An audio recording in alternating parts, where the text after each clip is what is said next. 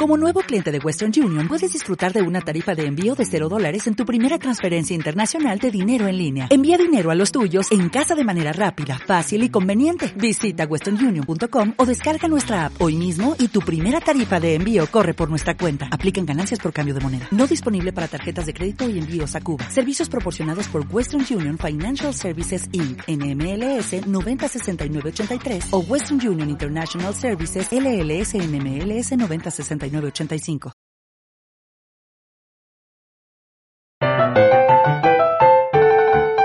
Cerbero Podcast.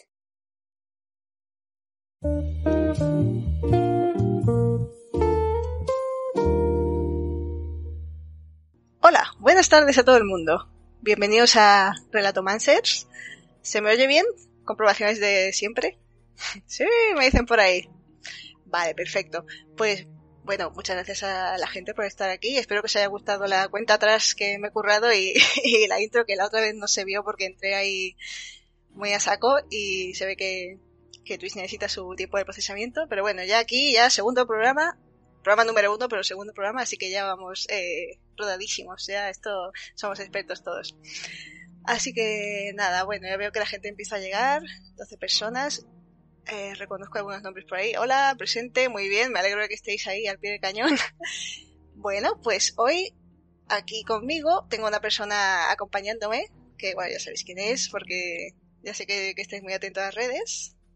Y aquí tenemos a Laura Tejada, la autora del relato que vamos a comentar hoy, que es Neven, esta, esta obra de ciencia ficción terror. Saludad a todo el mundo, a Laura y dadle sus, vuestras ovaciones por tenerla aquí. ¿Qué tal, Laura? ¿Estás bien? Yo sí, estoy estupendamente, la verdad. Estupendo. Encantada de estar aquí. Fresquísima. Ay, me alegro mucho. Me alegro mucho, me hace mucha ilusión que vengas porque le comentaba antes a Laura que su relato cuando leí la primera vez me gustó un montón, pero cuando lo he estado leyendo la segunda vez y sacando de todos los detalles me ha vuelto loca, o sea, me, me ha gustado muchísimo y tengo muchas ganas de comentarlo. Así que bueno, como os dije la última vez en el primer programa, ahí eh, la gente que estéis ahí en el chat y que os hayáis leído el relato o que no lo hayáis leído, perdón, no lo hayáis leído, pero es de curiosidad, que muy mal, ¿eh? hay que traerse los deberes hechos. Podéis comentar lo que queráis, hacerle preguntas a Laura, ya que la tenéis aquí, aprovechad. Y pues eso, comentar cualquier cosa que os parezca guay del relato, pues la podéis ir comentando.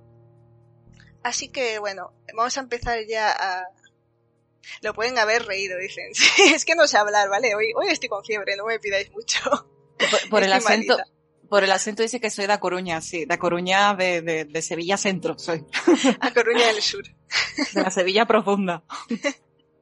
Ahí, paisana. Gente andaluza escribe bien, esto es un hecho. Esto es así, es bonito. Lo dice la ciencia. Lo dice la ciencia, La ciencia. la Mm. ciencia, que es mucho más importante que la ciencia. Bueno, pues eh, en el último programa, cuando estaba aquí Elena, me dio la idea de- del tema de los relatos de seis palabras, que creo que ya lo habéis visto en las redes estos días, que pedíamos relatos de seis palabras de ciencia ficción.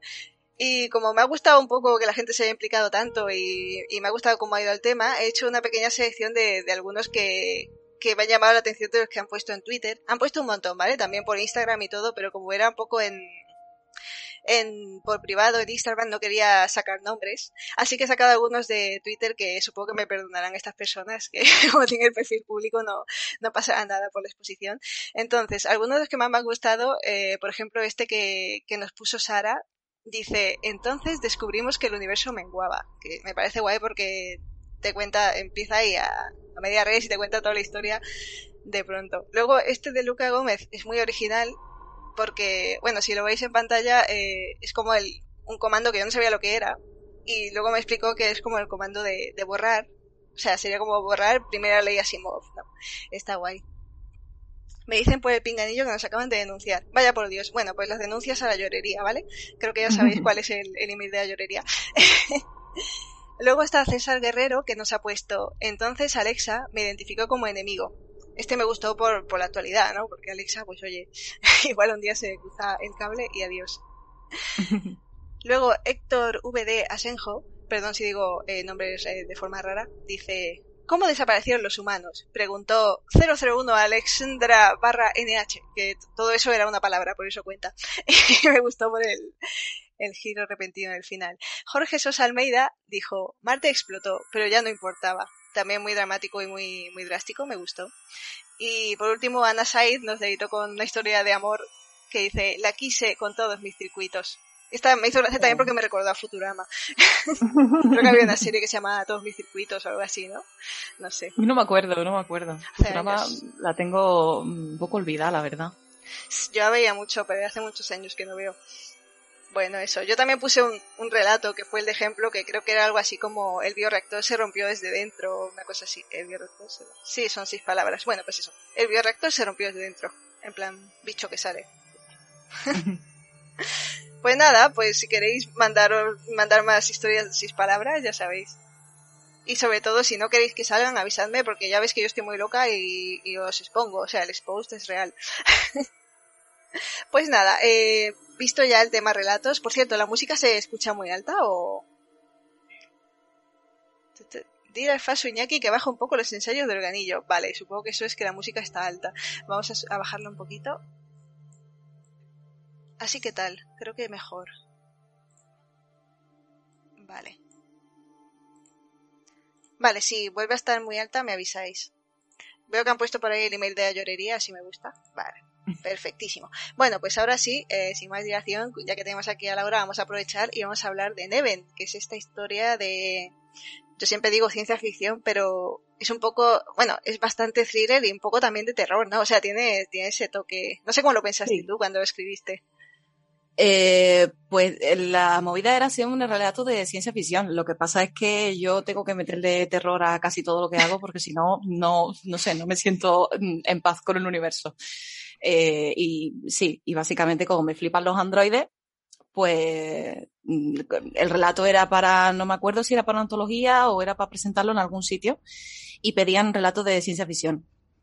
Eh, y bueno, y se me ocurrió, yo quería algo relacionado con un androide y, y se me ocurrió eh, contar un poco una historia de, de posesión en todos los sentidos.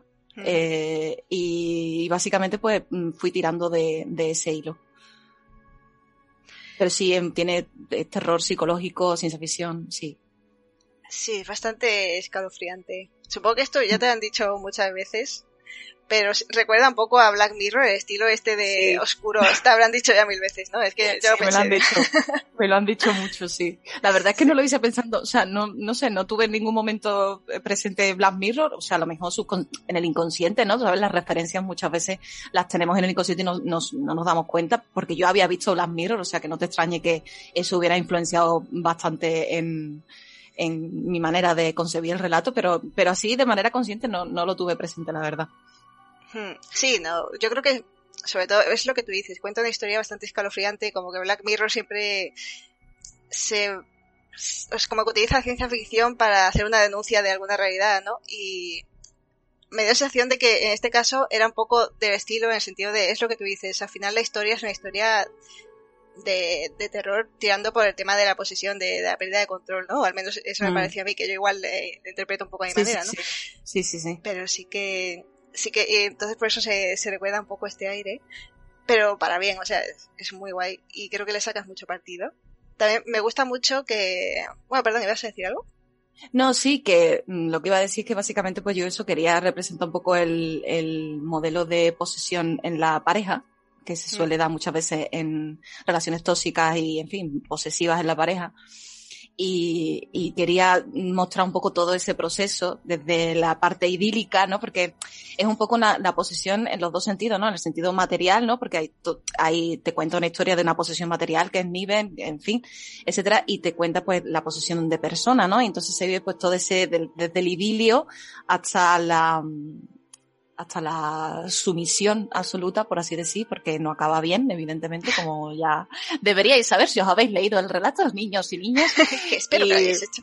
Que espero que lo hayáis hecho. Y sí, básicamente eso. Quise unir un poco esos dos conceptos así. Bueno, por cierto, no hemos hecho resumen por si alguien muy mal no ha leído el relato, pero si quieres eh, contar así un poco de qué va antes de entrar en detalles, porque esto que comentas me parece muy interesante y quiero andar ahora. Pero bueno, antes de eso, pues si quieres contar un poco Eh, pues sí, eh, Neven trata de, un futuro no muy lejano en el que una señora, la protagonista, pues eh, ha sufrido un, asalto en su propia casa eh, y eh, ella tiene una personalidad muy controladora, está muy obsesionada con el control eh, y eso pues se revela en muchas cosas no de ella, ¿no? Pero está muy obsesionada con el control, entonces claro, el hecho de que hayan asaltado su casa es como que han entrado, ¿no? En tu hogar, que es como el, hogar es como el sitio más seguro de una persona, Entonces ella ve su mundo patas arriba y decide que la manera de arreglar su mundo y de recuperar el control es comprarse un androide, que es Neven, en el que se puede decidir absolutamente todos los detalles de ese androide, puede, ella tiene el control absoluto en su estilo de moverse, en su piel, en su pelo, en sus ojos, en todo, y cree que esa va a ser la, la solución a su crisis de control. Pero estaba muy equivocada. Extrañas consecuencias. Sí. Pues sí, me parece eh, brutal el mensaje, o sea, el trasfondo este que, que tiene el tema de, de cómo una historia de androides con, o sea, con un personaje que es totalmente artificial, digamos, el, el señor Niven, Mm. a, a través de esto vives una historia mm, tan humana, o sea, que muchas veces te das calofríos porque reconoces perfectamente la situación en cuestión y dices, esto, o sea, vale Sí. que es- una persona y un androide hablando, pero esto lo, esto lo he visto, o sea, esto es la vida real. El patrón, sí. Exacto, es, está muy bien representados los patrones. Lo que tú Sobre todo había, había una cosa que quería, que quería meter sí o sí, que por ejemplo en la escena en la que mm, cuando ella ya eh, está harta de él, ¿no? Porque él ya ha hecho cosas que a ella ya no le gustan y se quiere deshacer de ella, y ella hay un momento en el que se mete en el coche y se pone en contacto con la compañía. Hmm, Y el de la compañía le dice que a lo mejor el problema no es del robot, que a lo mejor el problema lo tiene ella, que no sabe muy bien cómo tratarlo, ¿no? Entonces quería meterlo eso porque muchas veces cuando se producen estas relaciones tóxicas, eh, se tiende a dudar mucho de la palabra de la, de la mujer. ¿No? Se tiende Sí. a, a preguntar, a lo mejor el problema lo tienes tú, ¿no? A lo Mm. mejor es que, en fin, es, esta cultura en la que vivimos en la que a la mujer se le suele hacer responsable incluso de las cosas malas que le pasan. Y, mm, eh, y, que, y quería met- meterlo en esa parte, ¿no? De hecho, creo que hay una parte en la que ella dice, o sea, que la culpa la tengo yo. O sea, me estás diciendo que el problema es mío. Yo estoy, yo soy la que lo está sufriendo y el problema es mío, ¿no? Y eso, eso, esa escena, dije, eso lo tengo que meter sí o sí, porque me parece en, en el, en todo ese, mm, eh, todo ese declive que se suele dar en estas relaciones, esa parte me parece un poco incluso la más dolorosa, ¿no? Cuando pides ayuda y, y te la, y dudan de ti, ¿no? Y te hace sentir pues completamente sola, porque si ya has pedido ayuda y, y no te están creyendo, pues entonces ya qué, qué puedes hacer, ¿no?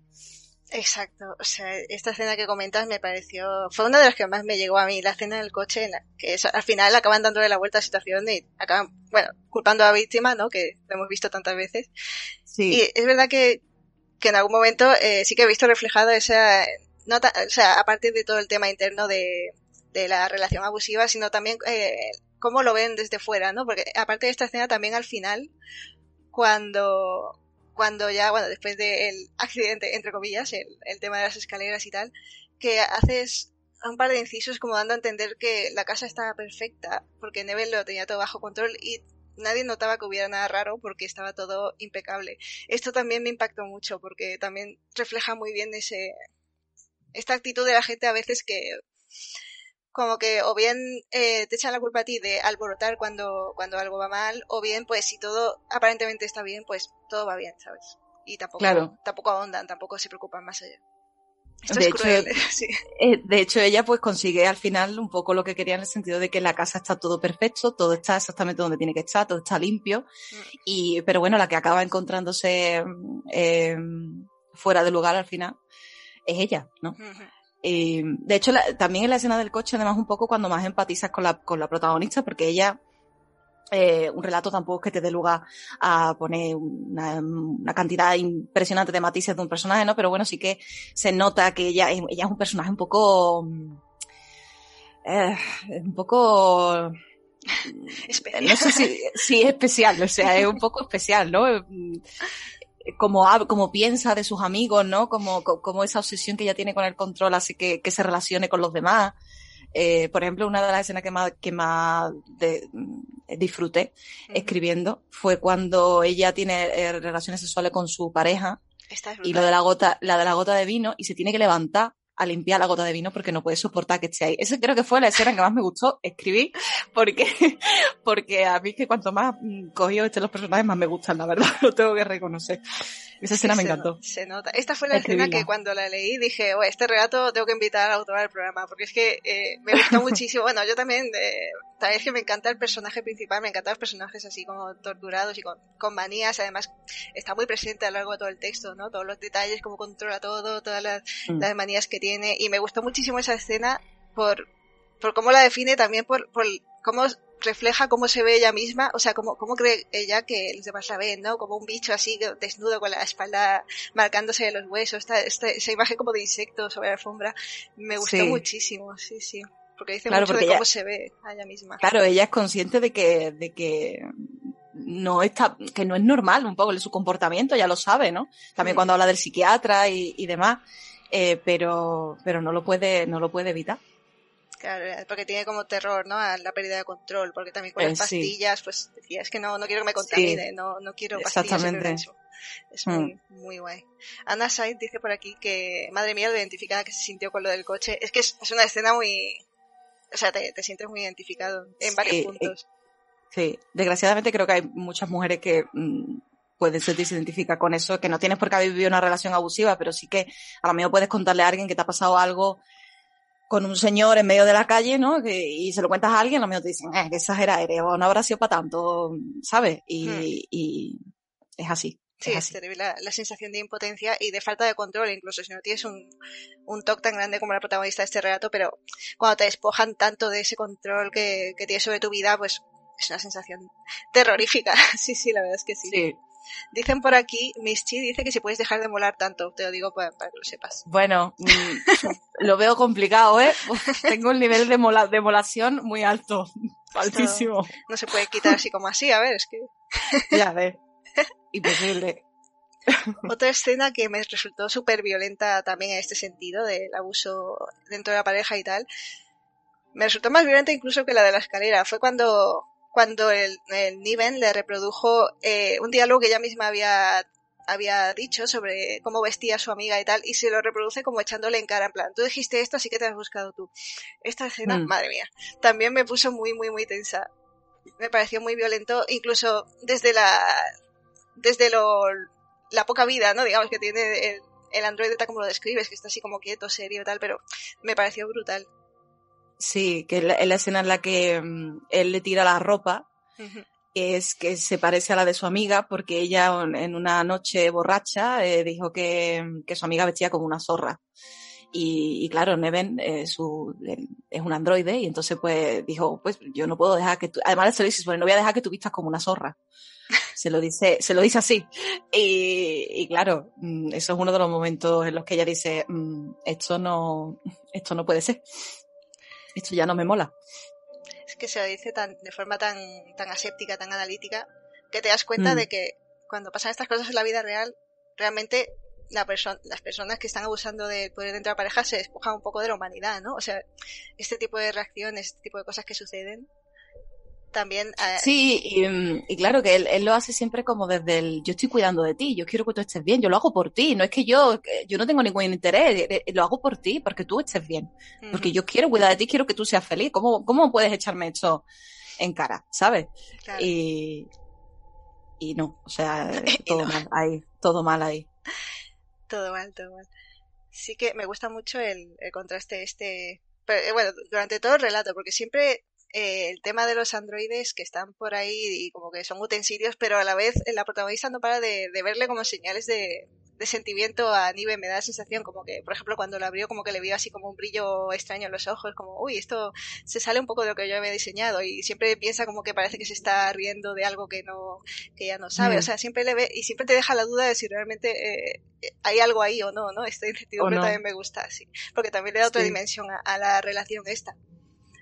O como cuando hay una parte, creo, en la que, porque claro, ella tiene a Neven vigilando la puerta durante la noche para que no vuelva a pasar otra vez lo que le pasó. Y hay un momento en el que ella se pregunta, ella nunca lo ve, ¿no? no nunca lo ve durante la noche, pero se pregunta que, ¿dónde estará? ¿En qué parte de la casa? ¿Estará delante de la puerta de mi cuarto? ¿Estará abajo? Y se lo imagina como mirándola y se, y se, y ahí empieza un poco ella ya a, verle esa parte humana a Neven, esa parte como de maldad que a lo mejor no, no tiene, o sí, o mm, no lo sé. no lo sé.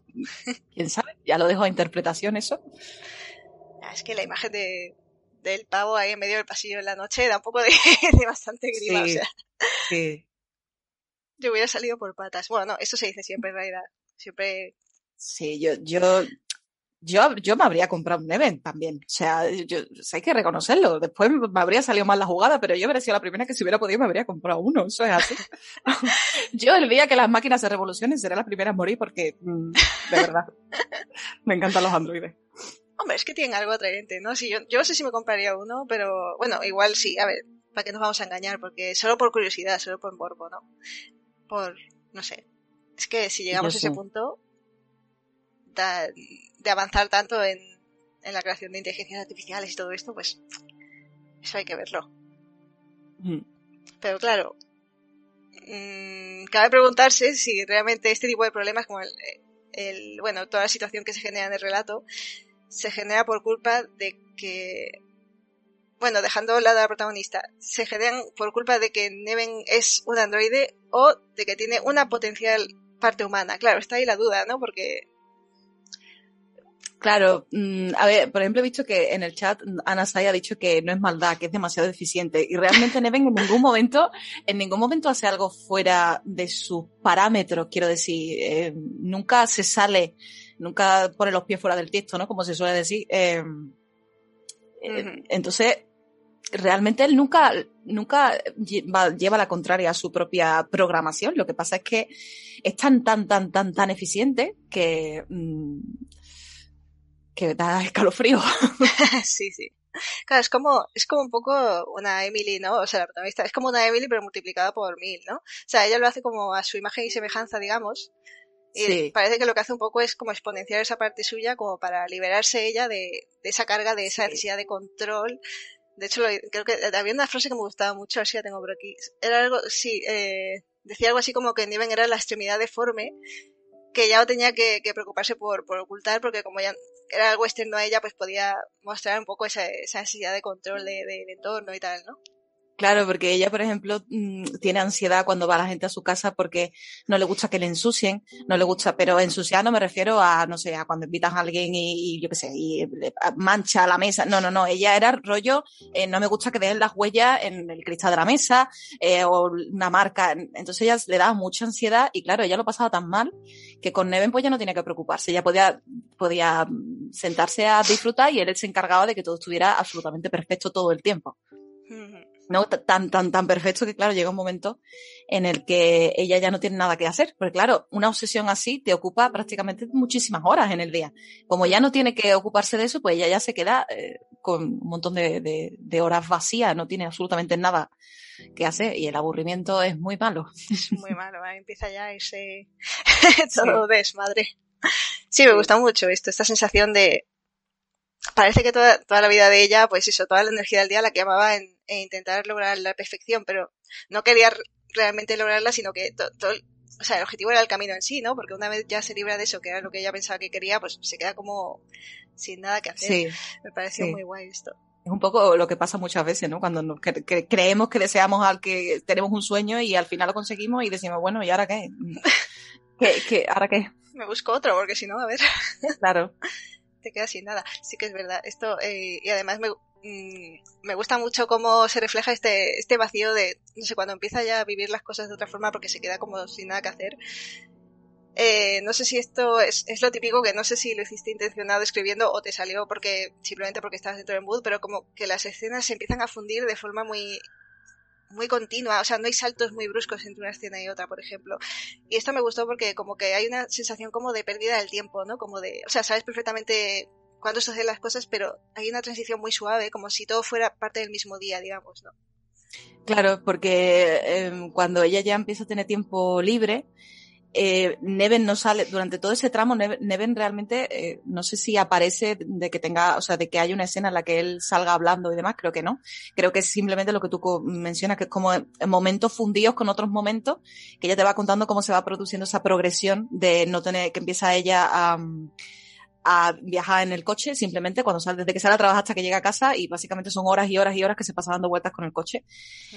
Y, y claro, sí, fue un poco intencionado en el sentido de que eh, si hubiera puesto alguna escena eh, que, que, hubiera un poco detenido el tiempo, habría cortado un poco ese ritmo de, de como esa amalgama de, de, de cosas que van pasando y, y, cada vez se va, cada vez ese tiempo que parece que se estira más. Y, y claro, si hubiera metido una escena, por ejemplo, un diálogo, tal, eh, algo un poco más parado, pues como que hubiera cortado el, Mm. ese, ese proceso.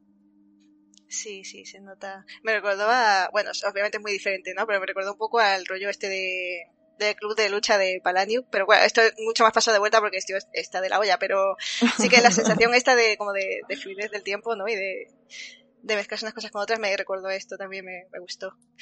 Hay por aquí en el chat eh, una, una contraposición. Hay gente diciendo que los robots son buenos y otro que los robots son el mal y no sé, a mí me gustan los robots, no sé, ¿qué opinas tú, Laura? Yo valoro los robots. A mí, a mí los robots me encantan. De hecho, eh, realmente yo no creo que si hubiera robots en el mundo fueran como Neven, ni muchísimo menos. Eh, yo, yo, a los robots le veo una inocencia, eh, rollo como a los animales, ¿sabes? Una cosa súper pura.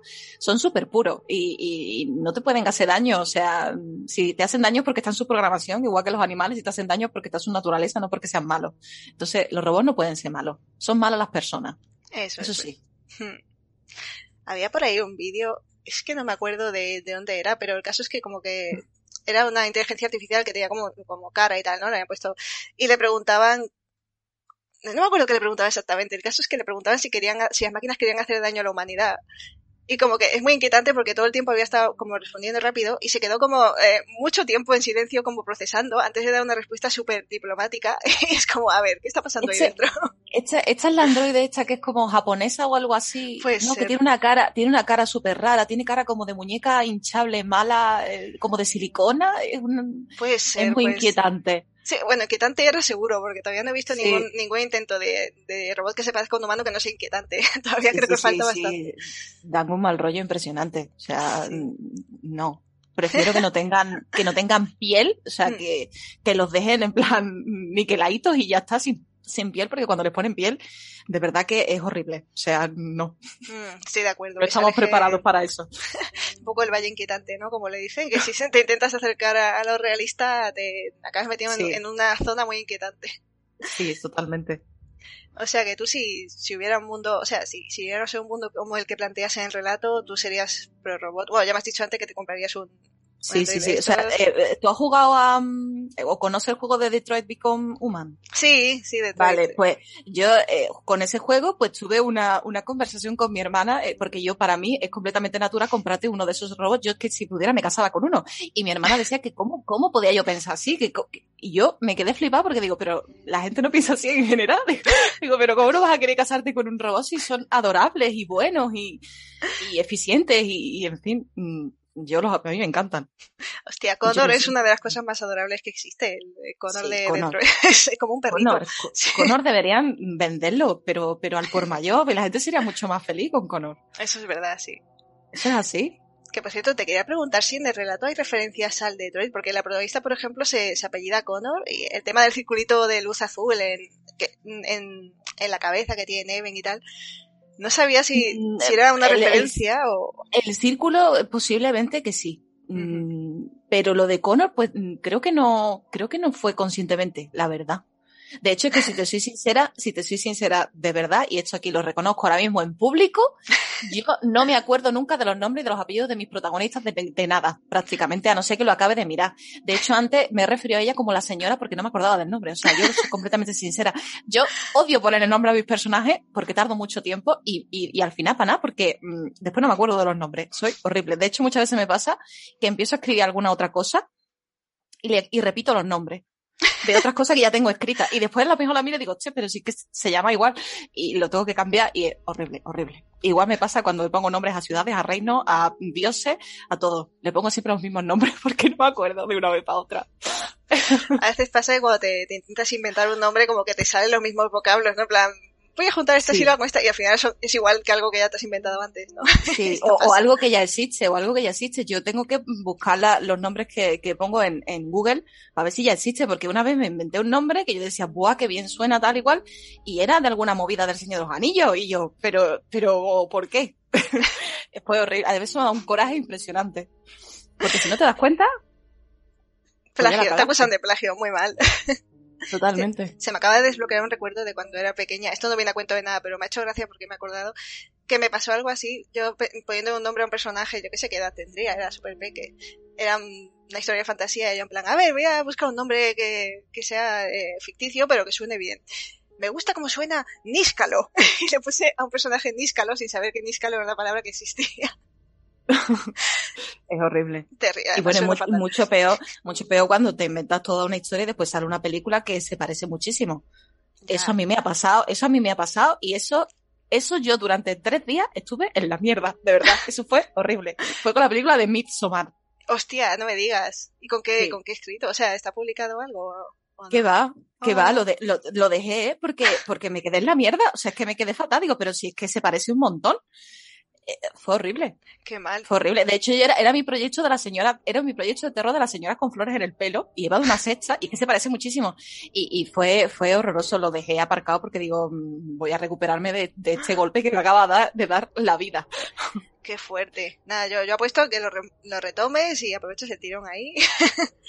Sí, eso me han dicho. Se pone, bueno, seguramente que, que, que esto es verdad, ¿no? Que, que porque una, una idea se parezca a otra, los autores tienden a enfocarlas de maneras completamente diferentes, no tienen por qué después parecerse realmente en nada, ¿no? Pero, pero claro, al principio pues te, te desmoraliza mucho. No, ya sí que es, hombre, sí que da mucho palo. A mí me pasó, bueno, no, no es tan drástico igual, pero cuando saqué la novela del resquicio, que es la última que he sacado, que es, pasa como en un agujero que nadie sabe por qué estás ahí y tal, y luego salió la peli esta del hoyo, que en realidad Mm. no, no tiene nada que ver, pero el planteamiento como que te suena, dije, hostia, tío, parece que Claro. no se han puesto de acuerdo, ¿sabes? Claro, la gente ve la película y tiende a pensar siempre que el que ha copiado ha sido el, el, el escritor. Muy eso, mal. Eso es así, eso es así. Muy mal. Laura estaba antes que Midsommar, esto no se puede perder de vista. Están De hecho, tendré, algún tuit por ahí, tendré algún tuit por ahí eh, cagándome en Ariadne, que yo lo adoro, ¿eh? Porque a mí Hereditary y Midsommar son de mis películas de terror favoritas, Mm. pero, pero a Ari Aster en ese momento yo le habría mm, dado un tortacillo. Me has robado la idea. Bueno, ni siquiera Me eso. has Me has robado, robado. el, la estética de la idea, ¿no? Sí. Qué mal, qué mal. Que est- estaban diciendo por aquí por el chat que el mejor personaje de Detroit es Sumo, que creo que creo recordar que era el perro, ¿no? El Ah, el perro de, Sí, mm, sí, sí, era el perrete del, del Sí. policía. Estoy de acuerdo, es el mejor personaje. Siempre que hay un perrete, es el mejor personaje y esto es lo que hay. Sí. Y además te dejan, te dejan acariciarlo. Mm, es verdad, me encantan los juegos que te dejan acariciar. El otro día, y esto no tiene absolutamente nada que ver, ¿vale? Pero el otro día empecé a jugar el juego de, The de Medium, en la, la Medium. ¿vale? Y en la primera escena eh, sale un gato montado en un sofá y no te dejan tocarlo y a mí eso me pareció... eh, yo no lo entiendo. Señores desarrolladores de videojuegos, ¿por qué hacéis estas cosas? Me parece muy indignante esto. Totalmente. O sea, que te pongan animales monos y, y no te dejen tocarlos. Hay una cuenta de Twitter que, que va de, de los videojuegos en los que puedes acariciar al perro, creo. O sea, creo que se llama así como juegos en los que puedes acariciar al perro. Creo que se llama literalmente Eh. así. No, no me extrañaría, no me extrañaría que hubiera una cuenta así. Siempre la miro para saber a qué puedo jugar y a qué no. Porque, a ver, después de, de, de Last of Us con la jirafa, yo... Ahí ya superamos un umbral. Bueno, eh, hablando de videojuegos, que tú, tú eres redactora en todas gamers, ¿no? Sí, que es- creo que he leído algún artículo tuyo, de hecho, alguna vez, sí, antes de, de todo esto del programa y tal. Qué guay. Y bueno, eh, también te quería preguntar, aparte de, de lo de Detroit, lo de N7 también es una referencia al Mass Effect. hombre, por Bueno. supuestísimo. Sí, no, vale, Eso vale. fue una referencia, eh, vamos, directa y literal. Totalmente. N7 a muerte. N7, total. ¿Y hay alguna más que Totalmente. se me haya pasado? Porque, claro, digo, a lo mejor hay algunas referencias así a videojuegos súper oscuras que no, que no he Pues, sabido ver. mm, Ahora mismo así, no sé, porque se, se me habrá olvidado, pero la de la de más F sí, realmente del tirón. Eh, bueno, el, el nombre de Neven eh, no fue intencionado que fuera, o sea, eh, vino primero el nombre y después vino lo de N7, porque yo quería que fuera un palíndromo. Hmm. Y que, y además me gustaba que fuera la palabra, que se pareciera a la palabra never. en inglés. Y, y, la verdad es que me quedé, me quedé bendecidísima cuando se me ocurrió Neven. No sé, fue como me gusta, me, me suena a robot, porque a mí los nombres me tienen que sonar a la persona a la, a la que, a la que van. Y claro, cuando vi que se llamaba Neven, digo, pues como los robots suelen tener modelos así con letras y números, pues evidentemente N7, o sea, es que me vino, la referencia vino a mí, no, no pude resistirme. Está muy bien puesta, la verdad, sí. Fíjate que yo cuando leí primero lo de N7 no me di cuenta de, de, de, la referencia. Fue mi novio que me dijo en plan, ostras, aquí hay una referencia ya directa en... y yo en plan, sí, ah, sí, sí, pues me la he saltado. ¿Y te gusta meter referencias a, a videojuegos en, en tus escritos la, en general? Sí, porque de hecho los videojuegos son una de mis bases eh, estéticas y narrativas a la hora de, de escribir y creo que el videojuego que más me ha influenciado en todos los sentidos en general es Bioshock. Mm, genial. Eh, Bioshock es, es increíble. Y, y uno de los, de los juegos que más me ha influenciado en todo, en la estética, en, la, en el tipo de, en la ambientación que tiene, ¿no? Ese, esas típicas escenas eh, donde se escucha, que esto es algo que se ve mucho en el cine y demás, ¿no? Pero en Bioshock es como, como una constante, eh, que se escucha música de los 50 y de los 40 en un entorno completamente, que suele ser música como alegre, música festiva, y, y en un, se escucha en un entorno, pues, en fin, en Rapture, pues, eh, lleno de muerte y, y, de, y de gente que quiere apuñalarte y demás. Y, y, eso, eso para mí es una, es una constante. Esa, esa, mm, ese choque entre la música y, y, la ambientación, que realmente en un, en un escrito tú no puedes escuchar eh, lo, que, lo que hay, ¿no? Pero yo a la hora de escribir sí que me ayudo de la música muchísimo. Pero muchísimo, muchísimo, muchísimo para mí. Tengo que tener como una banda sonora de prácticamente todas las escenas uh -huh. y, y me ayuda mucho a crear el, el ambiente, a crear la tensión. Um, que es tan importante en el terror, ¿no? El, el, el, el, aumento de la tensión y la música ahí me, me, ayuda un montón. Y bueno, de hecho, no en Neven, pero sí, por ejemplo, en, en Bestia Durmiente tengo una escena en la que hay una, una canción que es completamente protagonista de toda la escena en sí. Y, y, y creo que aunque el lector no escuche la música, pero creo que, que si a mí me ayudan a, a captar una ambientación o a captar una atmósfera o a, a hacer mejor la atención, pero que después al final pues se refleja, quiera, quiera o no, en, en lo que estoy escribiendo. Hmm. Sí, sí. Sí que se, o sea, aunque no puedas poner música como tú dices en, en lo que escribes, pero sí que es verdad que buscar una música que te ayuda a entrar en el ambiente es, es muy sí. importante y puede ayudar mucho porque te, te, ayuda también como a buscar cómo incorporar otros elementos que, que no puede ser la música, pero otros elementos de la narración, ¿no? Para que te ayuden como a darle el ambiente y tal. Sí, y mi movida es que yo soy muy, yo estoy muy influenciada por el, por el lenguaje cinematográfico, entonces, eh, yo, por ejemplo, si, si hay una escena en la que, no sé, en la que estás espiando que alguien está haciendo algo que está mal y después, y después te pillan y yo qué sé, te, te pasa algo malo, eh, yo estoy muy influ influenciada por el cine y entonces en mi cabeza eso tiene un sonido eh, y de hecho yo es que cuando escribo real que, que, hay partes en las que hay música, hay partes en las que hay silencios, igual que en el cine, que hay momentos de silencio que te ayudan también a, crear una escena o que solo se escuchan sonidos de fondo, de hecho hay veces que solo me pongo el ruido de la lluvia o el ruido, ruidos de fondo sin más. Y, de verdad que yo escribiendo soy aparatosísima porque es que necesito una lista de reproducción tal, necesito todo tiene que estar cuadradísimo, un guion con todo bien especificado. Eh, soy, soy, soy un cuadro escribiendo para todo. Para los relatos no tanto porque, claro, son cortitos y, y no necesitan un guion, ¿no? Tan, tan extenso ni, ni, ni tan complejo. Pero también, también me, me, hago un pequeño guion, por supuesto. O sea, esto, esto va aquí, esto va aquí, esto lo he puesto porque aquí primero digo esto y etcétera, etcétera. Eso lo hago con todo siempre. Hmm, te gusta tener el, el, mapa hecho antes, ¿no? Yo sí, yo es que soy un poco Emily en ese sentido, necesito tener el control absoluto de, de lo que escribo. Y porque además que, mm, de hecho, bueno, me lo comentabas antes, cuando, antes de, de empezar el programa, que decías que al haberlo releído, ¿no? Me, me comentaste hmm. que, que le habías encontrado como más detalles y tal.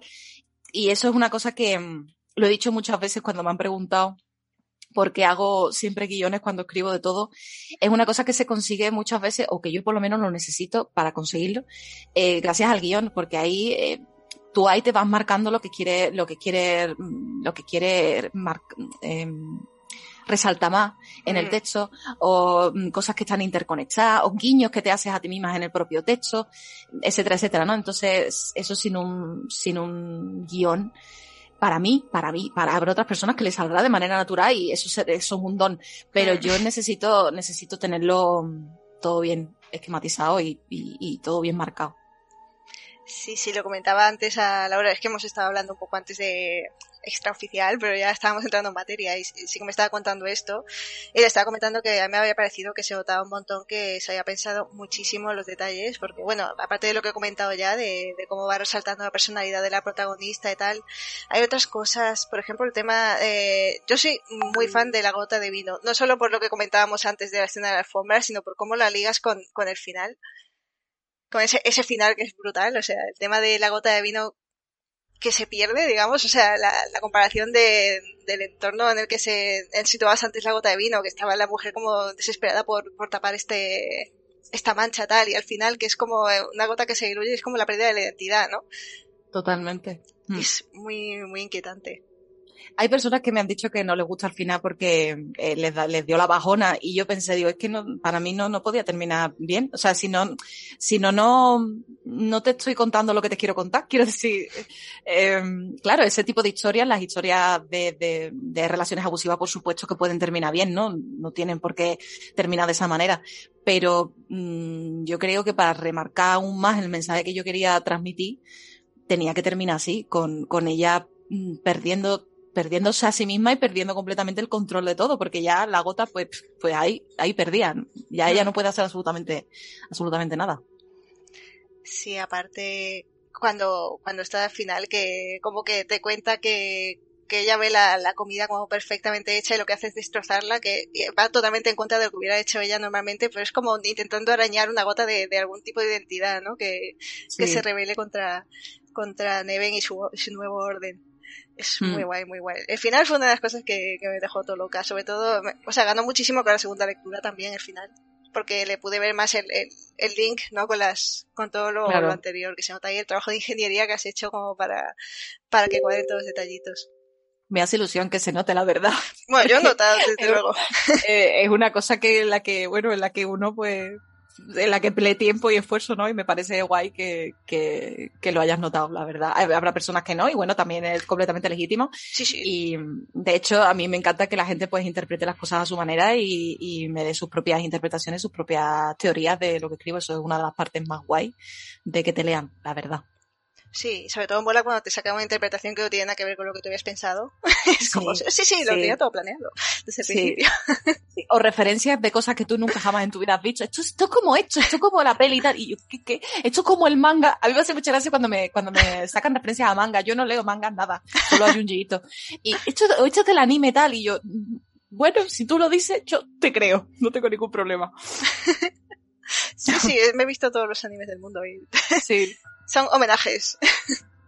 homenajes Guiño, guiño, guiños mmm, sin darme cuenta. Habrá otra yo por ahí viendo animes y mangas, pero leyendo mangas, pero no, hablando de guiños, había un comentario por aquí antes que decía, Tejada no hace guiños a Mass Effect, Tejada te tira las referencias a la cabeza. Me ha hecho gracia. Sí, sí, sí, sí. sí. Tira sí. referencias. Bueno, yo ni la vi, o sea, mucho no tienes a la cabeza, a mí se me pasó total. Bueno, yo es que soy muy despistada. Si, eres, si eres un fan de Mass Effect y tal, pues fácil encontrarla, ¿no? Ahora, si no juegas Mass Effect en tu vida, pues dicen, pues en E7, pues estupendo, pues muy bien.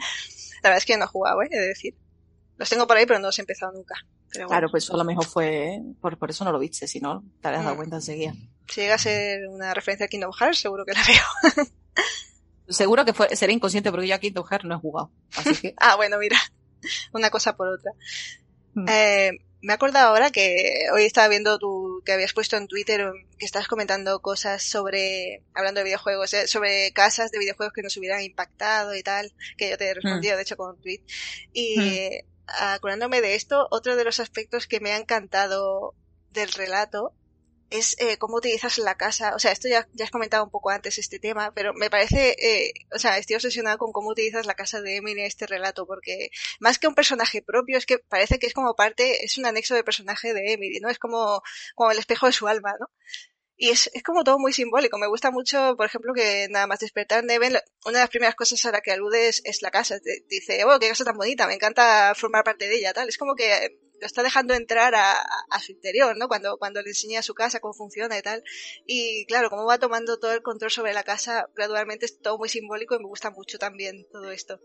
Sí, me hace mucha ilusión que comentes esto porque una de las cosas que más me gusta en el mundo es la utilización de los espacios en tanto en videojuegos como en películas como en la literatura. Estoy muy obsesionada con las casas y con las mansiones, con la utilización del espacio, de los colores, de, de no sé, me gusta mucho. De hecho, una de mis novelas favoritas es Hill House y ya sabemos todos cómo empieza Hill House con esa descripción de esa casa que, que, te la describen como si fuera un monstruo, ¿no? Que tiene su propia personalidad, ¿no? Con esa, con esos de estos de las ventanas que parecen cejas ceñudas. Y, y eh, me gusta muchísimo utilizar la, la, las casas como reflejos de cosas que de, que, que, pasan en la historia o como reflejos de, de la propia persona eh, y lo uso muchísimo. Y si encuentras algún tipo de movida de una casa, eh, lo he hecho conscientemente, lo he hecho, o sea, lo he hecho porque quiero hacerlo y porque quiero, porque quiero que esté ahí. Y es una cosa que, con la que disfruto una barbaridad. Y me obsesionan las casas y las mansiones, de verdad que sí. De hecho, hay un videojuego que se llama Visage, que es de terror. No lo conozco. Y es que no es muy conocido, un típico videojuego indie, se parece mucho al, salió un poco con todo este boom que hubo de, después del, del, del PT de Kojima, de esta especie de demo del pasillo, ¿no? Sí. Pues salieron muchos walking simulators de estos que eran en una misma casa, ¿no? Esto, que era simplemente andar y, bueno, un poco el tren de la bruja porque te aparecen monstruos y etcétera. Y el juego es un poco así, un poco tren de la bruja, pero eh, yo me flipé con la casa. Es una casa completamente normal. O sea, como por ejemplo en Neven, que es una casa moderna, no es una mm. mansión tétrica, además, es una casa normal. Pero la distribución de la casa, la distribución de los espacios, todo está hecho de una manera para que te incomode.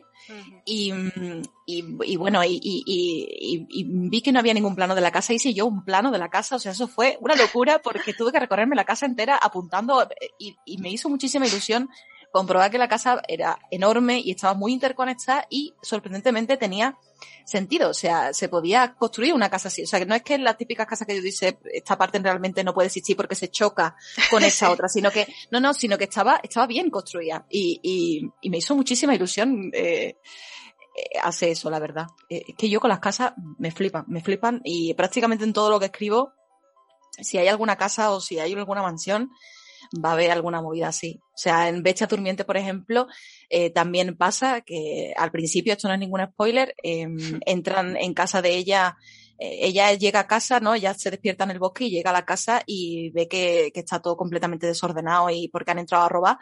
Y, y también uso mucho eso, ¿no? Esa, esa invasión porque claro, el hogar en sí también me flipa porque es muy importante para las personas y en general en la sociedad porque es nuestro lugar seguro y es nuestro, el sitio en el que se supone que te tienes que sentir más a salvo, ¿no? Entonces todo lo que pasa ahí dentro, eh, cuando no te sientes a salvo dentro de tu propia casa, claro. Eh, es todo como mucho más siniestro todavía.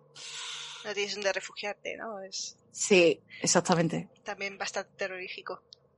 Sí, esta sensación como de por cierto, me está dando muchas ganas de leer más cosas tuyas, por esto que cuentas, porque el tema de los, de los edificios eh, que, que, tienen este tipo de sentido me encanta también. O sea que ya echaré un ojo. Sí, de hecho tengo 40, 40 mil millones de, de, proyectos pendientes ambientados en mansiones, que yo no sé si los sacaré alguna vez, pero, pero es que todos ambientados en mansiones, mansiones modernas, en mansiones antiguas, en mansiones y ambientados en islas, porque esa es otra cosa que me encantan las islas. ¿En islas también? En islas, sí. Yo todo lo que sea espacio, bueno, aparte es que me encanta la playa, el mar y demás, pero las islas lo que me flipa es el, el no poder salir de ahí. Ya, eso el, es el, el, espacio de decir, de aquí no puedo escapar. También me flipa. También la sensación de, de, no tener refugio, ¿no? O sea, en vez de decir, no estoy a salvo en mi casa, no, no puedo ir a ningún otro sitio, ¿no? Estoy aquí Sí, sí, da, da, igual, da igual que no te sientas a salvo porque de aquí no vas a salir. O sea, eso, eso es así. Me encanta, pues te, tengo que leer más cosas tuyas porque es que estas cosas me vuelven loca. Me gusta mucho eso, la sensación como transmites el tema de la transgresión, ¿no? De, con, tanto con el robo como cuando describes, por ejemplo, como la, la, la, gente que invitaba a Emilia a casa, como que a lo mejor ponía la mano en un cristal y lo ensuciaba o algo y se tenía como una respuesta así como de, de un poco de rabia, ¿no? De decir, quita las manos de ahí, ¿no? Es, esto es mi hogar, sí, ¿no? Sí, Estás ensuciando mi intimidad y cómo sí, empieza a... sale, sale sí. ahí la Emily, la Emily violenta, ¿no? Que, mm. que, se, se pone violenta con sus propios amigos en el momento que, que, que su casa, que la tocan, que la manchan, que mm. utilizan las tazas del té para el café, ese tipo de cosas, ¿no? De detalles que ella no soporta, no, no puede ser porque está fuera de, de, lo, de lo ordenado. Mm. Y me gusta cómo poco a poco eh, Neven va haciendo cada vez más alusión, a, más alusión a esta es nuestra casa, ¿no? Es nuestro espacio. Cada vez se va como apoderando más de, de eso, que es otra forma de, de reflejar el abuso, ¿no? Como la toma de poder desde dentro, ¿no? De ella. Sí, sí, sí, sí, totalmente. Mm. Sí, por eso al final tiene sentido, porque al final como que él, es él el dueño y señor, ¿no? De toda la casa, al final. Aunque Totalmente. de puertas afuera no lo sea, pero sí que lo parece. Claro, que esto también suele pasar mucho en las relaciones abusivas, ¿no? Que de puertas para afuera eh, normalmente son personas normales, que Mm. tratan muy bien, de hecho, a sus parejas o que son educados y son amables y después de puertas para adentro, pues donde está el horror. Exacto, es lo peligroso. Estaban poniendo por aquí, bueno, estaban hablando del videojuego este de, de Visage, que hay gente por aquí que lo conoce. Han puesto también de ejemplo Locan Key, el, el cómic, no sé si lo conoces. Bueno, también hay una serie. Bueno, Locan Key Sí, es pero no la he visto.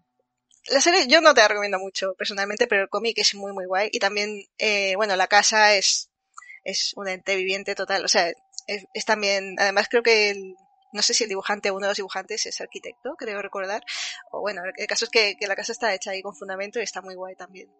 Ahora van a hacer una serie, ¿no? O una película o algo así. Han hecho una serie, sí, está en Netflix, pero bueno, es, es un poco me, a mi parecer. No sé qué es lo que van a hacer. Ah, no, de Sandman, me he confundido. me Ah, vale, vale, sí, sí, es verdad, sí. Sí, van a hacer una, una serie, me he confundido de... hay una persona aquí que te está pidiendo que por favor escribas algo con ella, que nunca te ha pedido nada. Más que, este puede ser que sea eh, Marina Atena, puede ser, el nombre me suena. Creo que, bueno, Yo pues creo que está sí, que, diciendo que- que puede ser. Sí, de hecho alguna que otra vez lo hemos hablado de escribir algo las dos porque estamos muy en sintonía. Y, pero fíjate tú, si es complicado ya eh, escribir mm, individualmente, o sea, yo por mí misma que tengo una constancia mm, horrible. Ma- Marina, tú no eres pesada, en la vida puedes ser pesada, no te preocupes, no te preocupes. ¿Alguna vez has escrito a cuatro manos o esto es...?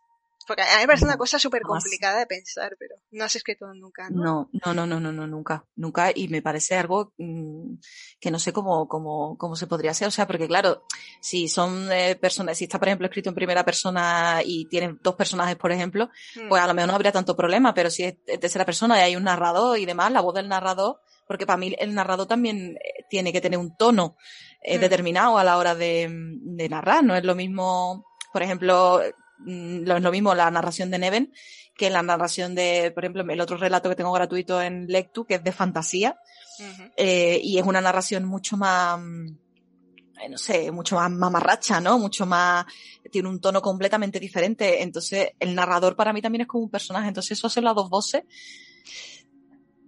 mm, No, sé, no, no sé cómo se podría hacer. Claro, a mí siempre me ha parecido que puede estar guay, eh, eso sin narradores es primera persona, y son dos personas Claro. diferentes, cada uno escribe un personaje, puede estar guay, pero aún así para mantener la coherencia interna que tiene que tener un- una historia larga, tiene que costar, o sea, la gente que lo hace... Tiene que costar. O sea, tiene que estar guay por la parte de que, claro, evidentemente se va a notar muchísimo el cambio de, de voz de un Mm. personaje a otro. Claro, Y a lo mejor por esa parte está muy guay, ¿no? Porque básicamente vas a sentir como que estás leyendo a dos personas diferentes, que muchas Mm. veces eso eh, es muy, muy complicado, sí. porque no dejas, no dejas de ser tú, ¿no? La que está escribiendo, y es muy difícil cambiar completamente tu manera de, escribir. Pero, pero sí, creo que, que a dos, a cuatro manos el tema de, de llevar dos personajes tiene que estar, tiene que estar muy bien. Así que Marina ya sabe, en algún momento tenemos que hacer una, una novela con dos personajes y en primera persona y, y cada una hacemos uno y, y para adelante. Dos brujas o algo así, dos señoras, dos señoras muy hasta el coño de todo. Me Por encanta. favor. Por favor, escribid eso, lo necesito. Las señoras que están hasta el coño de todo son lo mejor. Son las mejores, son las mejores, sí, sí, sí, totalmente. Están diciendo por aquí que tenéis que escribir una de robots sin ojos, otra de robots caníbales. Eh, bueno, hay un poco de todo. Apunta las propuestas porque son muy interesantes. Vale, robots caníbales. Le pediría opinión a- al señor este, al actor este que ha salido últimamente, que si se quiere comer las costillas de, su, de sus novias, pues lo llamaré a ver qué tal. Sí, a- a- Armie Hamel o algo así, uno de los actores de Call Me By Your Name, Ajá. ha salido un escándalo ahora que dice que le gustaría comerse, en fin, una movida. Un señor más que, que, que, que no le riega bien. No, No no le le llega, bien. no. No le va, no le va, no. Está defectuoso. El de Dune dice por aquí. Ah, ni idea. No, el de Dune es el, el Chalamet, es el jovencito, el, el, mm, el que está Zumbaete es el, el de la película de Call Me By Your Name, que es el, Mm, hay una relación homosexual entre dos personas, un, un hombre más mayor y un chico joven, pues mm, el hombre más mayor. mm. No ha visto, así que no. Pero bueno, me ha impactado bastante, así que supongo que buscaré la noticia. A ver, eh, hay una cosa, eh, estaba leyendo el chat, pero me he quedado antes con ganas de preguntarte una cosa concreta que, que hemos pasado por el tema así como de pasada y no te lo he llegado a, a preguntar. O sea, si tuvieras que Mm. ponerte una banda sonora, tipo algún grupo o canciones o algo a Neven, ¿qué, qué le pondrías? Puede ser o algo que concreto que has escuchado mientras lo escribes o, o algo que tú asocias con la historia a lo mejor. Eh, pues dicen que están llamando a la eh, puerta. que- es que están diciendo por el chat que están llamando a la puerta, pero no entiendo. no, ¿Estás escuchando? Yo no escucho nada, no sé. no, yo tampoco he escuchado nada. Ah, pues a lo mejor son golpes de mis vecinos. Pueden Ah, ser, uf, yo no pueden ser. No seré yo haciendo así, ¿no? Porque a veces sin querer golpeo el micro. No, es que han, han estado dando golpes mis vecinos aquí, aquí. Mis paredes son de papel de fuma, entonces se escucha absolutamente todo. Pueden Ah. ser ellos seguramente. No están llamando a la puerta, estarán, no sé, colgando mm, el cuadro de, de la abuela Francisca, no, pero no llaman. Eh, ¿Qué es lo que me habías dicho, perdón? Perdón, si la banda sonora de, de Neven, que me despista con lo de la puerta. Ah. sí. Eh, sí, la banda sonora de Neve, pues mm, claramente no te sabré decir, pues esta canción en concreto, pero sí que hay una banda sonora que la utilizo siempre para terror y para misterio, que normalmente pues en mi caso van de la mano, y es la banda sonora de la película Prisioneros. Eh, no sé si sabes qué película es, pero está protagonizada por Hugh Jackman y Jake Gyllenhaal. Es una película que está muy, muy, muy bien, me gustó muchísimo y tiene una banda sonora mm, muy, muy de ambiente, de tensión. Eh, y, y la suelo usar muchísimo, pero muchísimo, muchísimo, muchísimo. Y se, se aseguro que la usé, o sea, porque la uso, la uso siempre. Ya están aquí los vecinos otra vez. Vuelve los cuatro golpes. Dice que son siempre cuatro y como de madera, o sea, como contra madera. Nada, aquí invocando aquí algo. En realidad vamos a meteros un... Es lo que dice Ana aquí. os Vamos a meter un susto ahora que Sí. vais a caer para atrás. ah, sí. Acabo de escucharlo yo también. Hostia, qué fuerte. Sí. Va a salir un Scare Jam ahí. Pero literal que es que cuando mi vecina se seca el pelo, yo no sé si tendrá aquí el cuarto baño, se seca el pelo y yo lo escucho. O sea, yo, menos mal que no hacen otro tipo de cosas ahí, porque si no, lo escucharía absolutamente todo. Ya, ya, bueno, eh, igual no queremos. No, no, no. Escalofriantes testimonios. Eh, preguntaban antes por aquí que en qué estás trabajando ahora mismo. ¿Qué proyectos Uy. tienes ahí? Esa es una pregunta siempre mm, que va y viene como la marea, porque yo tengo un problema de constancia muy grande. Eh, yo tengo un problema muy grande para comprometerme con algo durante un tiempo determinado y con la pandemia se ha aumentado en un 40.000%. Ujú. Porque claro, cuanto más eh, inestable es un poco la salud mental, pues, pues más trabajo me cuesta. Mm. Pero mm, sí que te puedo decir con absoluta seguridad que tengo una novela eh, que tengo a, a medio corregir, eh, que es de terror, que está ambientada en Alaska, que la dejé por motivos personales y, mm, y me cuesta muchísimo ponerme con ella porque corregir para mí es horrible y lo odio y me cuesta mucho y me aburre muchísimo. Eh, y entonces, mm, en fin, esa, esa eh, la, la tengo ahí y la tengo que corregir y además un poco como mi, no sé, es como la maldición, ¿no? Tengo la sensación de hasta que, hasta que no la termine no voy a poder terminar nada más.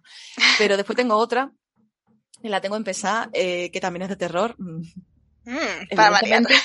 para variar. No, no, más terror. eh, Escribe más terror porque se te da bien. Esta, eh, curiosamente y no curiosamente, está ambientada en una mansión, que además es súper importante la mansión. Me hice hasta paletas de colores la gente, pero ¿por qué te haces paletas de colores y la gente? Y yo, porque a mí me ayuda, dejadme tranquila con mis movidas. Está ambientada en una mansión en la, mm, en la campiña romana, Mm, que además me, me gusta porque me gusta, me gusta mucho, me gustaba la idea de hacer terror en una, en una, en un sitio que no suela, en el que no se suele ver terror, ¿no? Un sitio soleado, eh, bonito, y, y es una novela que a la que le tengo mucho, mucho cariño porque va de una, de una mujer que vuelve a la casa familiar después de que muera una persona y tiene que volver a enfrentarse a su familia después de muchos años. Y, y es una novela eh, también, pero eh, cuando yo la estaba escribiendo y entonces llegó la pandemia y durante meses fui incapaz de escribir terror. mm. Era incapaz, no, no podía. No en el momento, a lo mejor, ¿no? No, no, no podía meterme en esas emociones tan negativas y tan... Porque además es una novela en la que exploró mucho mi relación con la ansiedad Entonces, meterme ahí era como, no, no, no, no podía. Necesitaba desconectar constantemente, no podía hacer nada. Entonces, pues la dejé también ahí aparcar y como yo tengo ideas constantemente y mm, se me van surgiendo proyectos, de verdad que si no te miento, si tengo ideas para cosas, no sé, tres o cuatro al mes y, y, hago guiones a patadas y, claro, no me da la vida para después para escribirlos, ¿no? De hecho, hace poco terminó el guion de una historia relativamente corta no es una novela, es una novela, pero, pero no es larga, tendría a lo mejor, yo que sé, calculo unas 70.000 palabras, una cosa así. También de terror, también ambientada en una mansión y, y, y, claro, y ahora estoy como, bueno, ¿qué hago? ¿La empiezo? ¿Termino lo que tengo ya? Entonces es como, de verdad, el caos. Ese punto complicado. Sí, es una pregunta complicada, una pregunta complicada. Entonces, cuando, cuando escribes terror, ¿cómo, ¿cómo lo manejas? O sea, ¿eres de estas personas que se sumergen? Porque yo sé que hay gente que cuando escribe terror tiene que estar en un estado de ánimo muy concreto, por ejemplo, no estar pasando por ningún momento duro porque se sumergen de tal manera en, la sensación que pueden llegar a pasarlo mal, pero no sé si tú eh, como que guardas más distancia o sí que te sumerges ahí de lleno. No, no, yo, yo, yo me sumerjo, pero, pero de lleno.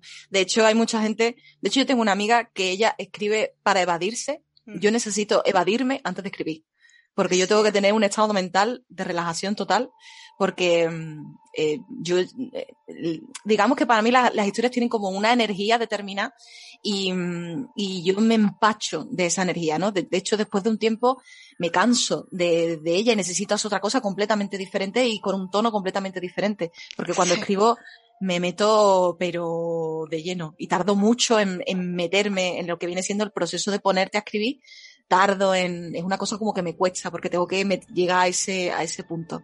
De hecho, si los personajes lo están pasando mal, yo lo estoy pasando mal. Eso es así. Necesito pasarlo mal para poder transmitir, si no, no, no, no puedo. Me gustaría poder hacerlo desde la distancia y la frialdad, pero, pero no me sale, no, no puedo. Si lo hago desde la frialdad, me sale algo al final, o yo lo veo después como algo muy plano, un texto plano, un texto mm. sin, y no me gusta. Sí, la implicación, ¿no? Sí. Mm. Este Neve se, se, nota que tiene implicación, o sea, se nota la emoción ahí. Todo, todo, todo, todo lo que escribo tiene implicación. Mm. Lo que pasa es que sí que es verdad que hay cosas desagradables a lo mejor que yo sí que las disfruto, o sea, que me gustan y que me producen placer. Como por ejemplo la escena, la escena de la gota de vino, ¿no? Que es una cosa desagradable. Eh, pero a mí me gustó muchísimo escribirla, me, no sé, la, la, disfruté un montón esa parte, o cuando ella, eh, eso suelo disfrutarlo mucho cuando los personajes tienen malos pensamientos sobre otras personas. Sí. Porque eh, a mí eso es una cosa que me gusta mucho hacer de los, de los, con los protagonistas, porque creo que todas las personas tenemos malos pensamientos de los demás, todo el mundo tiene malos pensamientos de alguien, incluso muchas veces de personas a las que queremos muchísimo, pensamos cosas malas. Entonces, eh, me gusta mucho mm, poner ese lado de los personajes porque mm, creo que los hace humanos, ¿no? Te puede resultar más o menos desagradable, pero es la realidad. Muchas veces pensamos cosas horribles eh, de personas a, a las que queremos, pero por lo que sea, porque estamos cansados, porque por mil cosas, ¿no? Y eso es una parte que disfruto. Es algo como desagradable, pero lo disfruto mucho, mucho, mucho. Claro, es que es, me parece súper interesante cuando la gente que escribe terror y tal sacáis este lado como sucio, ¿no? Que es un lado de nosotros que no nos gusta al final, ¿no? Sí. Este lado que... En, en Neven, por ejemplo, no está, ¿no? Pero en, muchas veces cuando no, cuando no es el personaje el que tiene esa propia voz, suelo sacar esa voz y convertirlo como en, como en un, no como en un alter ego, pero casi, es como una voz constante que, que, que machaca al personaje y que le recuerda todas esas cosas que él se supone que no debería pensar o se supone que no debería tener en cuenta, pero, pero están ahí, ¿no? Esto es una, una cosa, por ejemplo, que Stephen King lo hace súper bien en, en Misery lo hace súper bien, es como esa voz, eh, a, medida que él, que va, que va hacia adelante la historia, como esa voz cada vez más presente, ¿no? Esa voz en su cabeza constante. Y, y Stephen King en esa, en Misery lo hace estupendamente bien y es un, es un recurso que me encanta y creo que meto, no sé, meto muchísimo porque me encanta, me encanta, me gusta mucho, mucho. Lo disfruto un montón. ¿Es un referente para ti, Stephen King, en el terror? Sí. Lo que pasa es que, lo que pasa es que Stephen King, hay cosas de él que me gustan muchísimo, como, como Misery. Misery mm. me gusta un montón, El Resplandor también me gusta mucho. Pero después hay otras cosas que no. Por ejemplo, It, eh, fui incapaz de terminarlo. Hay eh, historias que sí y historias que no, pero reconozco que, que el tío sabe lo que hace, pero vamos, a un nivel bestial Stephen King, eh, Gillian Flynn y mm, Shirley Jackson, para mí, son, son como mi triada un poco de, de referente. totalmente. terror, sí. sí. Stephen King es un tío, o sea, es, lo que tú dices, sabe lo que hace seguro. Lo que pasa es que, claro, es que al final tienes tanta cantidad de historias que habrá algunas mediocres por fuerza, o sea, por estadística tiene que haber. Eh, claro, también hay muchos tipos de, terror, ¿no? En, su obra, entonces. Sí. Bueno.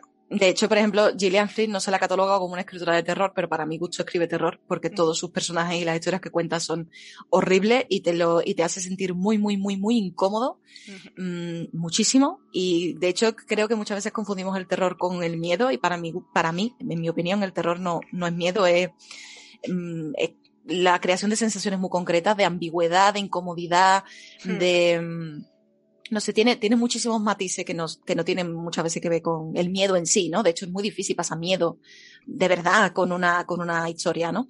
Sí. Lo que te crea es una incomodidad y lo que te crea es, un, es una sensación que se te queda dentro del cuerpo y, y es desagradable. Eh, y eso Gillian Flynn lo consigue muy bien. Y otra autora que lo consigue muchísimo y que a mí me encanta es Flannery O'Connor que tampoco escribe terror, pero también consigue hecho con, con sus personajes, ¿no? Tiene personajes que, que, que su manera de pensar y su manera de mm, y las cosas que les pasan eh, son inquietantes y son cosas que, que después se te repiten. Y eso para mí en el terror es como, como la meta, ¿sabes? El, el que alguien lea algo tuyo y, y después como que se te quede dentro de tal manera que se te repita. Por ejemplo, con Junji Ito también pasa, por eso que Junji Ito, claro, es muy visual, ¿no? Y es como, es más fácil. Pero es esa capacidad de, de meterte en la cabeza de otra persona y quedarte ahí durante un pequeño tiempo. Sí. Eh, para mí eso es como, como lo más, no sé, el, el, el culmen de, a conseguir con, con una historia por favor, escuchad lo que está diciendo esta mujer y quedas, o sea, están por aquí en el chat aplaudiendo lo que has dicho, todo, todo esto que has dicho de, del terror en la literatura. Yo coincido también totalmente, me gusta mucho esto que has, que has dicho, porque es, es verdad que hay mucha gente como que queda por sentado que un libro de terror tiene que hacerte saltar de la butaca, esto no tiene, no tiene ningún sentido. O sea, sí. Y de hecho, hay novelas que, eso. hay muchas cosas de terror en, novelas que no están catalogadas de terror. Gillian mm. Flynn, por ejemplo, es un caso, pero yo recuerdo eh, una novela que se llama El Rey Trajo, me parece, que es de Alberto Morán Roa o algo así. Sí, sí. Sí, eh, esa novela es de fantasía, ¿vale? Pero tiene un pasaje que transcurre dentro de una montaña, en una gruta. Ah, recuerdo, sí, sí.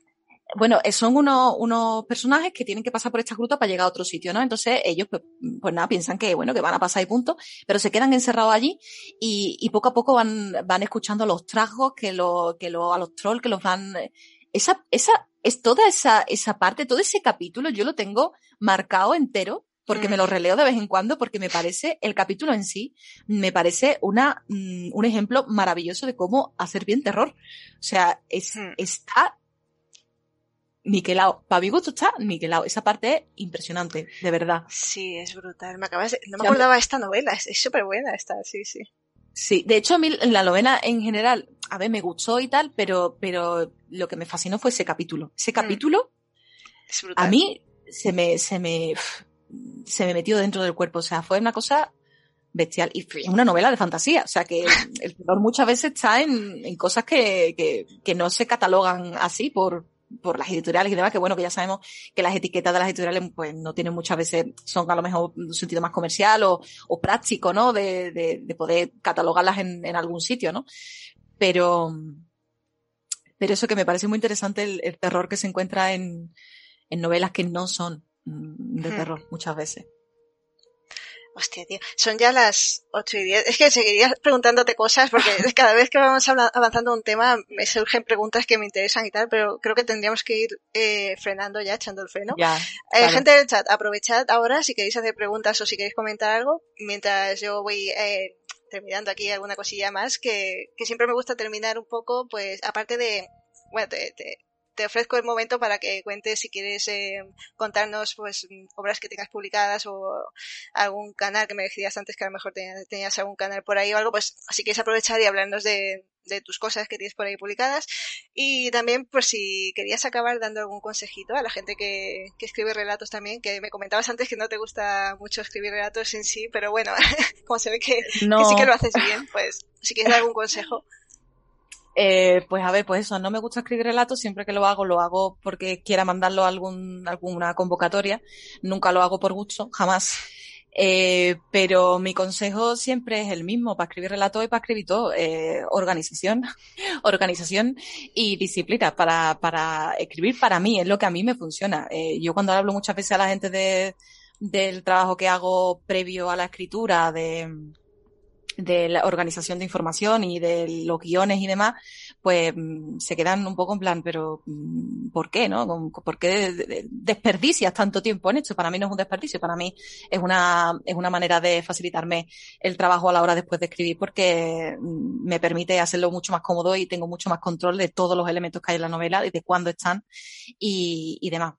Así que ese es mi consejo. La organización para mí es súper importante. A otras personas no les sirve, pero para mí sí. Y, y lo que tengo publicado, pues bueno, tengo otro, otro, otro relato publicado en Lectu que es completamente diferente a Neven en todo, en tono, en género y demás, porque es de fantasía. Se llama La confluencia de los infames. Y también lo, lo escribí para la antología de la otra fantasía medieval. Lo que pasa es que después lo, lo he sacado y lo he publicado en plan eh, gratuito en Lectu. Y, mm, y este relato pues va de, de, pues, de un grupo de, de, de maparrachos malvados que se encuentran en un, en un sitio y todo pues va derivando a, en fin, no, no voy a decir más nada, pero eso, básicamente es un poco esa es la premisa, la confluencia de los infames, ¿no? El título lo dice.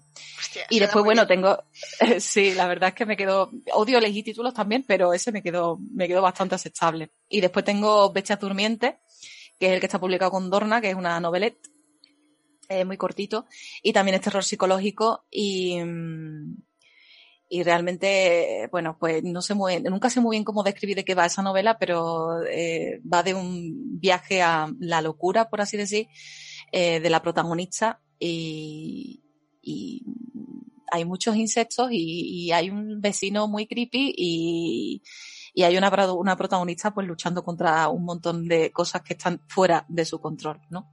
Mm. Que es una, es una base, una base siempre importante en el terror psicológico. Y, y bueno, ya está. Bueno, mi canal de YouTube, pues si queréis reíros y ver el caos, eh, eh, release de caos, ese es mi canal de YouTube, podéis encontrar cualquier cosa. De hecho, mi primer vídeo eh, salgo hablando de un tema súper serio como es la, la gordura en la sociedad y cómo, y cómo afecta a las personas que la viven y cómo, en fin, toda esa movida. Y mi último vídeo, pues soy yo hablando de la secta como constructo social eh, en, en referencia al, al primer Bioshock y a Bioshock Infinite. O sea, y hay un, también un gameplay, o sea, es como todo, mm, Miscelánea hay un total. margen.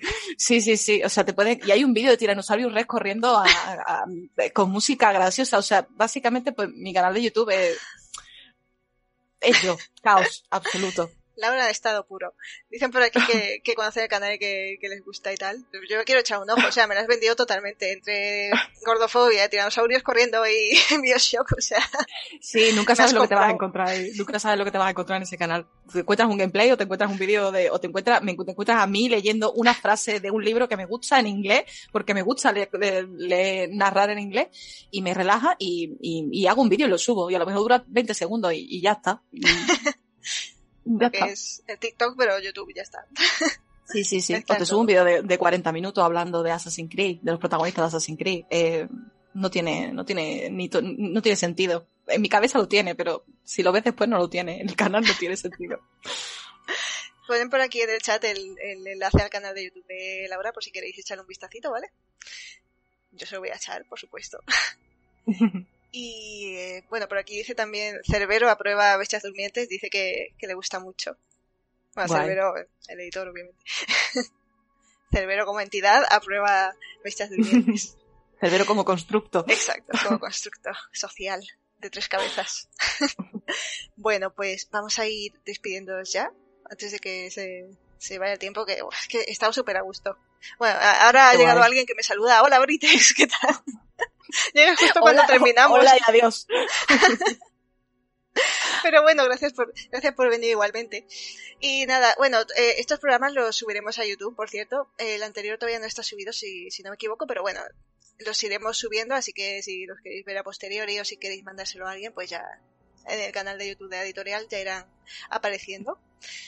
Y nada, volveremos en dos semanas con otra persona invitada que ya, ya he contactado con, con esta persona, ya, ya os iremos desvelando cositas. Pero bueno, eh, yo he estado súper a gusto, Laura, eh, este programa me ha gustado muchísimo y ha sido muy interesante. Igualmente. Espero igualmente que lo hayas pasado muy bien. Sí, sí. Mm. Yo encantada de estar aquí y nada, cuando queráis llamarme por cualquier cosa, pues aquí estoy, dispuesta. Dices que tienes otro relato en dicto, ¿no? Sí, pero ese no es de terror, de fantasía, pero Da igual. es completamente, eh, completamente diferente, pero mira, así veis la- las, dos, las dos Lauras. Sí, de hecho yo, a ver, me estoy dando cuenta de que eh, los, los relatos que tengo programados son, son muy turbios todos, pero yo, o sea, recomendadme cosas bonitas y que dejen el corazón calentito, que aunque no parezca, también me gusta seleccionar este tipo de relatos, ¿eh? Eh, se lo digo a la gente que por si me quiere recomendar cosas y tal, porque es que a mí me gusta mucho todo esto, todo lo turbio tal. El- o sea, el relato que tengo es completamente diferente a Neven, pero también es turbio, o sea, pero es turbio en plan, es, turbio en plan un poco como para reírte, ¿no? Es un poco humor negro, básicamente, pero de dejar el corazón calentito yo no sé hacer eso. No, no sé cómo se hace eso, no, no lo sé. Es una Es magia que no, que no controlo. Sí, sí, Sí. Es, es muy difícil. Yo creo que es más difícil dejar el corazón calentito que bien, o sea, hacerlo bien que, que de- Sí. dejarte en mal cuerpo. Pero bueno. Mm. Bueno, perdón que me enrollo, que, que muchas gracias Laura por estar aquí con nosotros y a todos los que habéis estado ahí en el chat eh, comentando y dando apoyo, también muchas gracias por venir. Y nada, nos vemos en el siguiente programa, gracias por la relatomancia y hasta luego. No sé si quieres decir algo eh, a última hora. No, que, que muchísimas gracias por estar ahí y que un placer. Pues muy bien, muchos besitos a todos. Nos vemos. Adiós. Adiós.